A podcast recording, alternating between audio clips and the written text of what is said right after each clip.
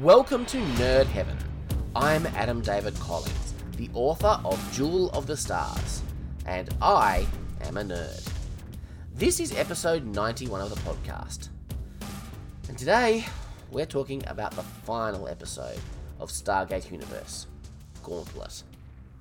In celebration, if you're watching the video version of this podcast, you'll notice that I'm wearing my Stargate Atlantis t shirt. It's the only Stargate shirt I have and it is way too small for me. So it's actually pretty uncomfortable.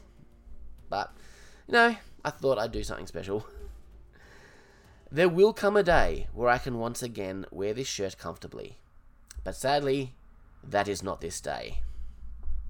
And if you'd like to check out my original science fiction books, head on over to adamdavidcollins.com slash books. Alright, the description on Gateworld reads Cut off from every star and every planet in their path, the crew takes a stand against the drone command ships. Meanwhile, Eli comes up with an extreme plan to escape drone space for good. This episode was written by Joseph Mallozzi, whose name I've apparently been mispronouncing for the last two seasons. Sorry about that. And Paul Mullie. It was directed by Andy Mikita, and it first aired on the 14th of May 2012. It's with something of a heavy heart that I share with you my thoughts on Stargate Universe for the last time. This, of course, was never meant to be the final episode. It's just a season finale. I'll talk a little about the premature cancellation of this show at the end, but first, let's just take a look at the episode itself. TJ has removed Park's bandages from her eyes, and she's in pretty good humour joking about not having had so much rest in weeks. And Greer stands faithfully by her side. Park is hoping she'll be able to see now. She's looking forward to getting bleary eyed looking at data. She's been seeing occasional flashes of bright light. The moment TJ tells her to open her eyes is the moment of truth. That's when she's going to find out if she can see or not. It would be a nerve wracking moment. I'd be hesitant, knowing that the moment I open my eyelids, I might have to face the worst.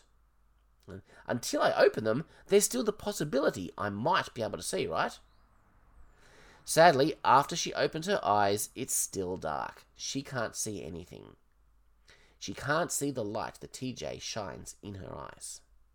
Eli has found a way to track the drone command ships by isolating the subspace frequencies that they use to communicate and plugging them into the ship's long range sensors. This means that they'll be able to avoid them and find safe star systems to refuel next time they have to. But the news isn't good. The drones are waiting at every gate between Destiny's current position and the edge of the galaxy. Eli sums it up pretty effectively when he says, We're screwed. On Earth, Rush explains to Telford that going off the grid won't work. The seed ships have already done the legwork and found the needles in the haystack, and plotted a course for Destiny accordingly. So, with drones at every gate, they have no way to get supplies. They've got a month's worth of food. They could really use a supply line from Earth, but the Langarans are still refusing to help. Woolsey continues to push diplomacy, but he's not having much luck. TJ doesn't know if Park's condition will improve. She should have shown some improvement by now. If they don't heal by themselves, there's nothing more that TJ can do. But TJ isn't really thinking about Park. She's thinking about her own death sentence. It sounds like a horrible way to die. Eventually, she'll become fully paralyzed, but her mind will still be active. She'll have no way to interact with others, no way to express herself, she'll be a prisoner in a body that no longer works. And that sounds like hell to me. Like, I can't imagine hell being any worse than that. It's horrific. Rush is discussing the possibility of going on the offensive when they need to next resupply. They choose a target, drop out of FTL, and take out as many drones as needed to get what they require. They have the advantage of surprise now that they can track the drones, and the drones still can't track us he's actually got a pretty good idea for boosting the effectiveness of the shields. Destiny's shields rotate through various frequencies because different energy weapons will use different frequencies. The closer the shields are to the frequency of the weapons, the easier it is for them to absorb the energy. But since they know they'll be facing the drones, they don't have to guess. They just tune the shields to the narrow band of frequencies that the drone weapons use. I really like this. It's nice to get some techie details on how the shields work.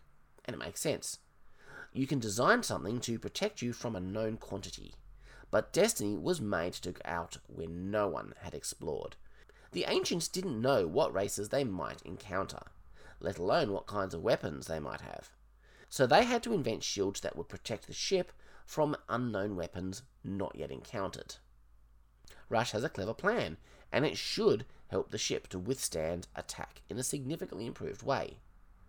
They've plotted a course for one of the command ships. They're going to try and jump in, take it out, and jump away. That'll be one less command ship at least. We get a nice exterior shot showing us just where on the ship the bridge actually is. It's right up the top of that big high rise pyramid thing at the back. Chloe is getting so good at plotting these FTL exits that they drop out right in front of the command ship. So close, in fact, that they scrape along its hull. Given the unimaginable vastness of space, that's amazing.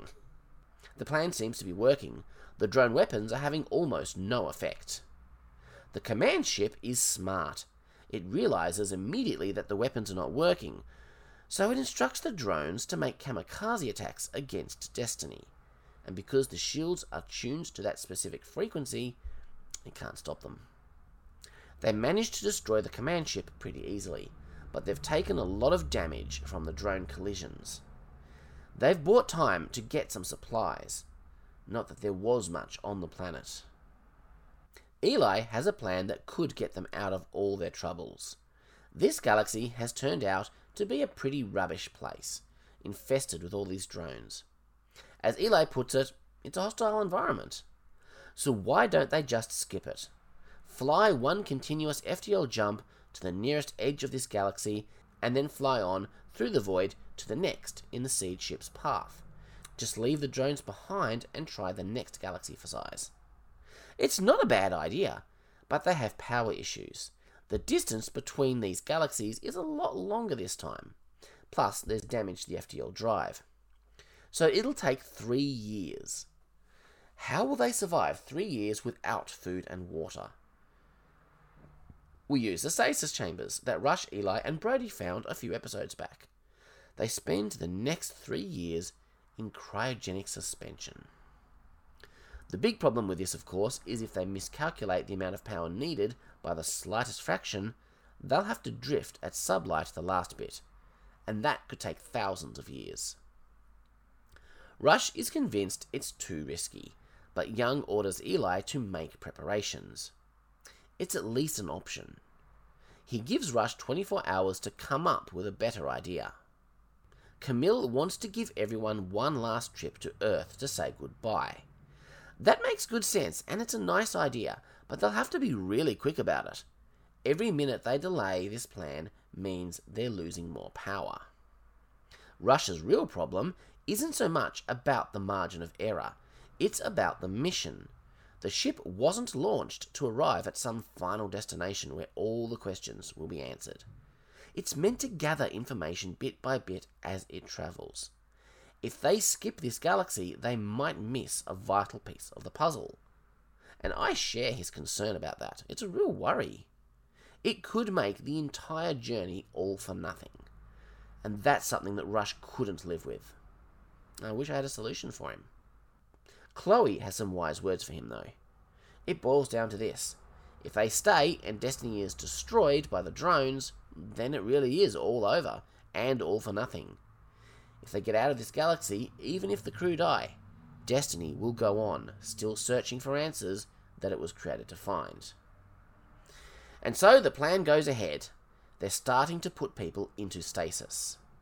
The Lucian Alliance are among the first. Makes sense, they were never meant to be part of this expedition anyway. Eli goes home via the stones to say a quick goodbye to his mum. The way he starts, I just wanted to come and say goodbye. was not the best way to go about this.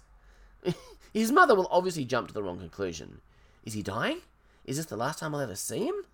I guess at least the truth is not as bad as any of the scenarios that she's probably imagining in this moment.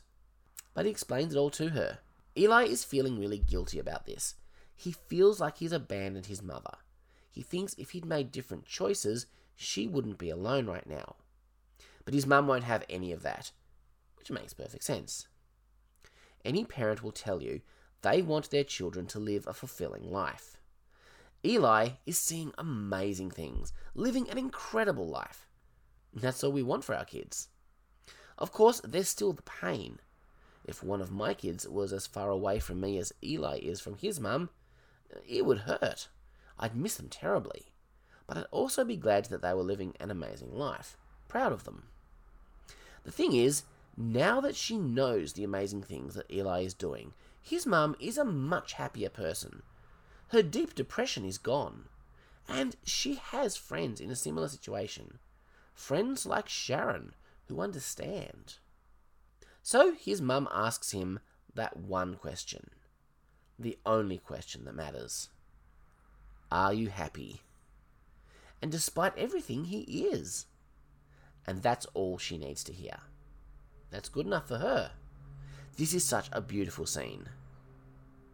But Brody and Volker have found a problem, wouldn't you know it? The last section of pods have taken damage, possibly before they even came on board. They can't bring those pods online. They're not going to have enough for everyone. They're eight short. In order to repair them, they'd need metals, alloys, from a planet that's seen a lot of meteor activity. They've found one. It had a gate, but it's locked out because it's not habitable to humans. The drones don't know what kind of planet that humans need to survive. They just know this planet has a gate. So, there's a command ship there. Even if Destiny survived the fight, they'd use up too much power. They'd never be able to make it to the next galaxy, which defeats the whole purpose of going. Those eight people won't be able to survive on the ship the power needed for life support for eight people would make them fall short. So they need eight people to commit suicide for the good of the rest. That's impossibly dark. I couldn't enact a plan like that. I couldn't even ask for volunteers. I just couldn't do it. Could those eight people try to find a planet to settle on? Maybe. But the drones would find them and kill them anyway. Either way, it's suicide. Park is really worried that Greer is going to volunteer to be one of the eight. And he admits he might do it, but he wouldn't ask seven other people to do it with him, and he doesn't think Young will do it either. It's funny how my opinion of Greer has changed so much over two seasons. He's becoming one of my favourite people on the ship. But Park has an idea. Use a shuttle as a decoy to draw the command ship away from the planet make it simulate a gate dial. When the drones are away, slip in and get the minerals they need. They could even ram the shuttle into the command ship and blow it up. It's risky, but it's a good plan. It could very well work. It's certainly better than asking eight people to kill themselves. Greer's right, Young was never going to do that. The command ship takes the bait, so they have a go. I have to admit that watching the command ship explode as the shuttle collided with it brought a big smile to my face. They've got the supplies they needed. Scott has to go say goodbye to his son. And that's hard. What do you say to a kid when he doesn't even know that you're his father? You're just a guy who pops around every now and then. His mother is a good person, but Scott is worried that she's not a good parent. It's a hard situation. When Camille went back to say her goodbye, she told Sharon it wasn't fair on her anymore. She had to move on. That's a hard thing. I see Corporal Barnes in a new way, now that I know that she and Eli got married on Novus. I can't help but wonder, could anything happen between them in this timeline? I know that to an extent they got together because they were kind of among the last people left that hadn't found anyone but they made it work. maybe this version of Eli and Barnes could make it work as well. During the montage of people saying goodbye and getting into the pods, we see a shot of Park. In, well, a park. it's raining and she's crying. It took me a moment before the true impact of that hit me. She's in someone else's body. She can see. This might be the last time she ever gets to see anything in her life. But there's a positive to all of this. All the food they've collected, other than the non perishables like the canned goods, is all going to go to waste. So they might as well have a big feast before they go into stasis. And I really like that they get to do that. For the first time in a very long time, they're full. Really full. Of course, Greer can fit just a bit more in. This is a really nice scene. It's a good moment to round off the show with. Our main cast are sitting around a table having dinner. Young makes a speech acknowledging that they have become a family. They were far from that at the beginning of season 1. But yes, now they're a family. I love how Rush doesn't object to Young calling him the slightly mad uncle who still manages to come through for you. I like that Young and Rush have reached this place. There's no real conflict between them at the moment. There's a real camaraderie in this scene. I know this was written as a season cliffhanger, not a series finale, but this scene really works for its place as a final episode. I can't help but wonder if this scene was added or modified slightly when they knew it would be the last. It's an emotional send off, and honestly, it works as well as the poker game did at the end of Star Trek The Next Generation.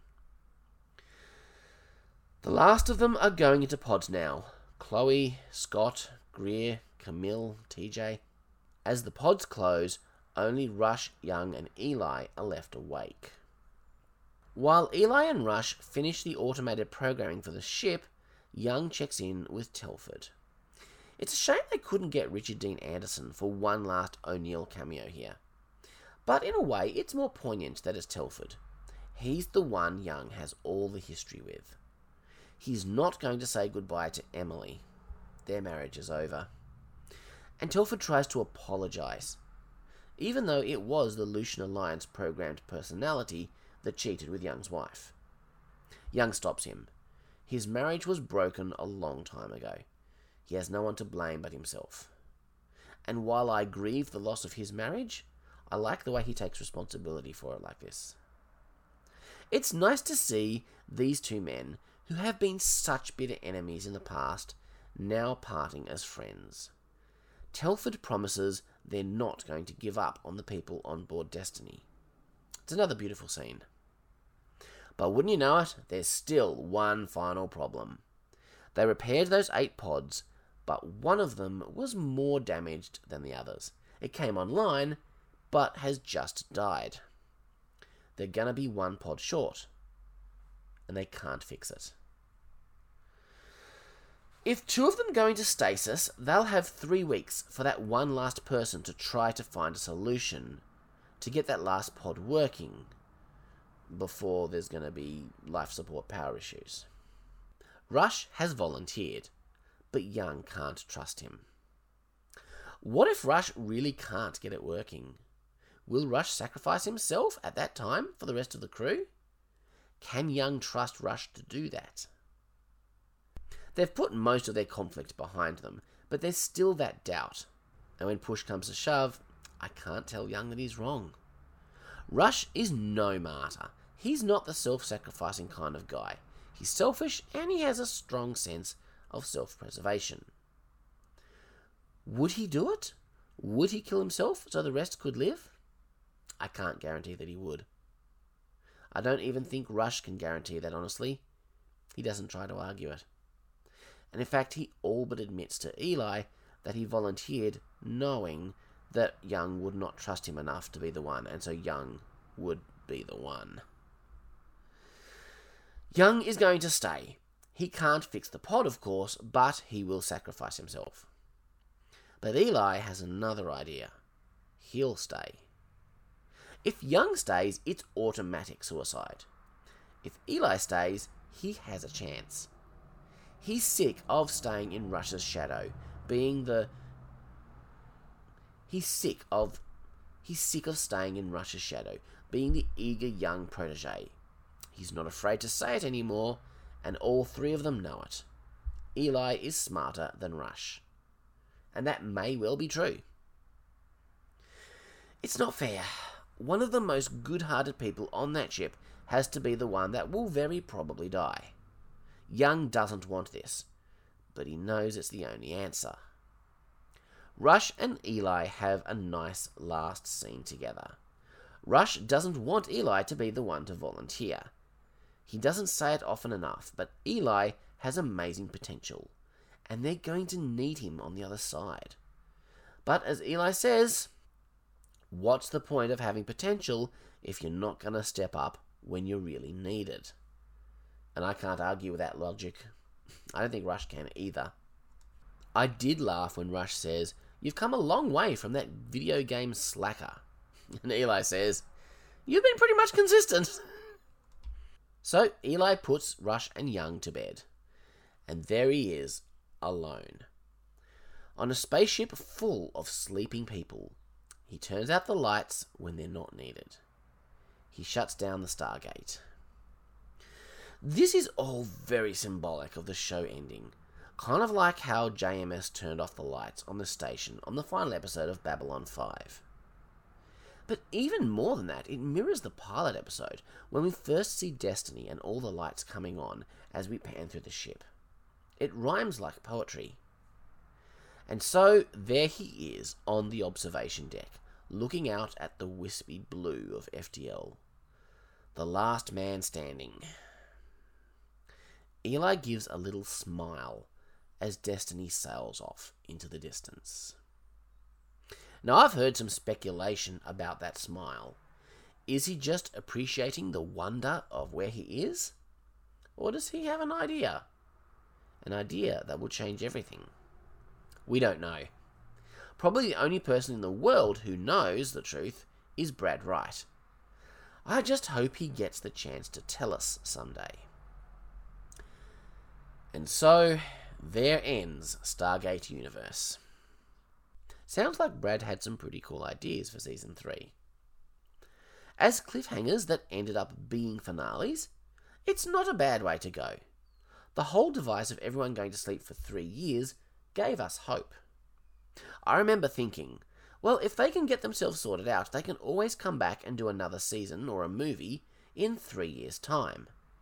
That'll be a real time look at when they should all be waking up again.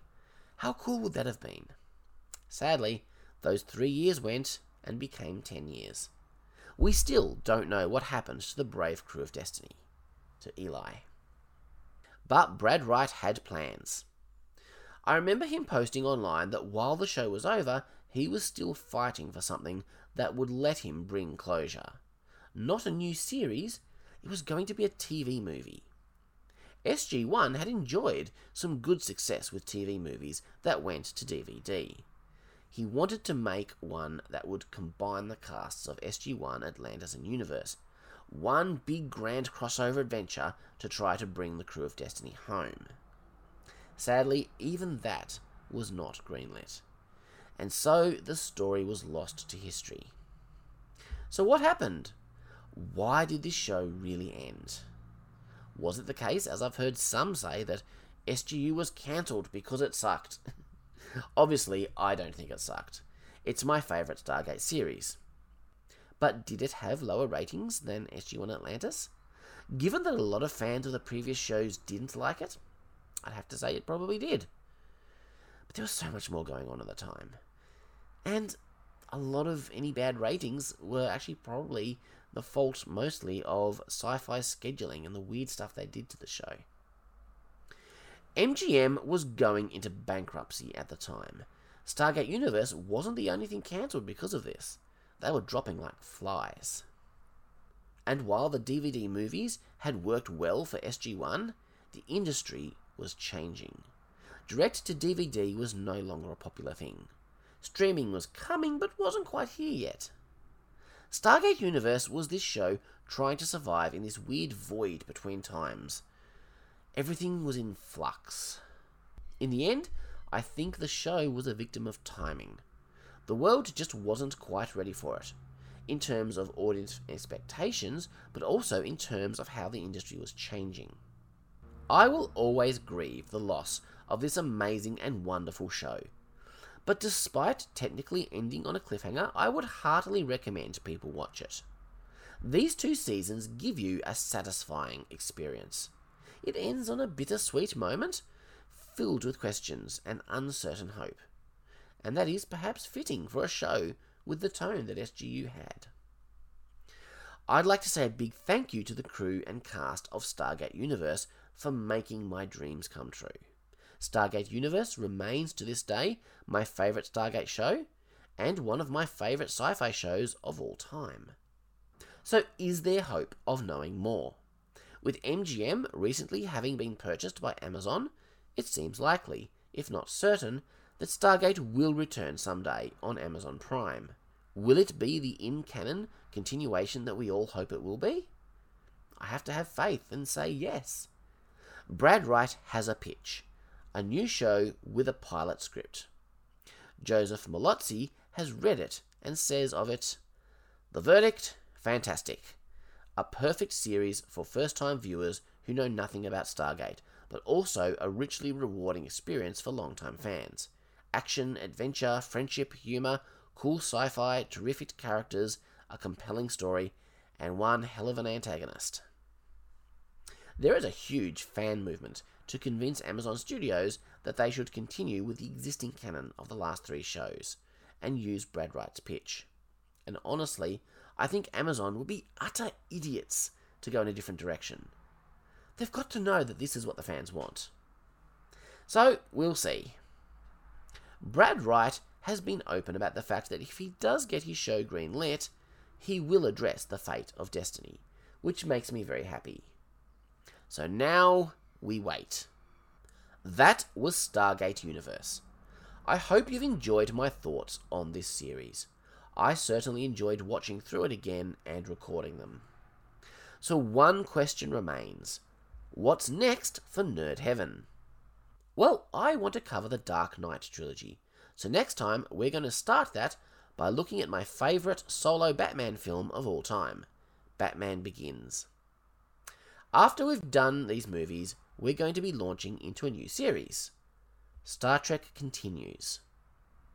You may have heard of it, it's actually a fan produced series. But don't let that put you off. It's fantastic.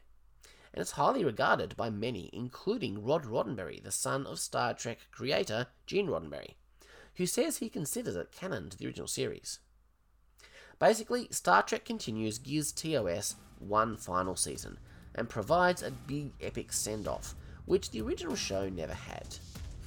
I can't wait to delve into this show with you.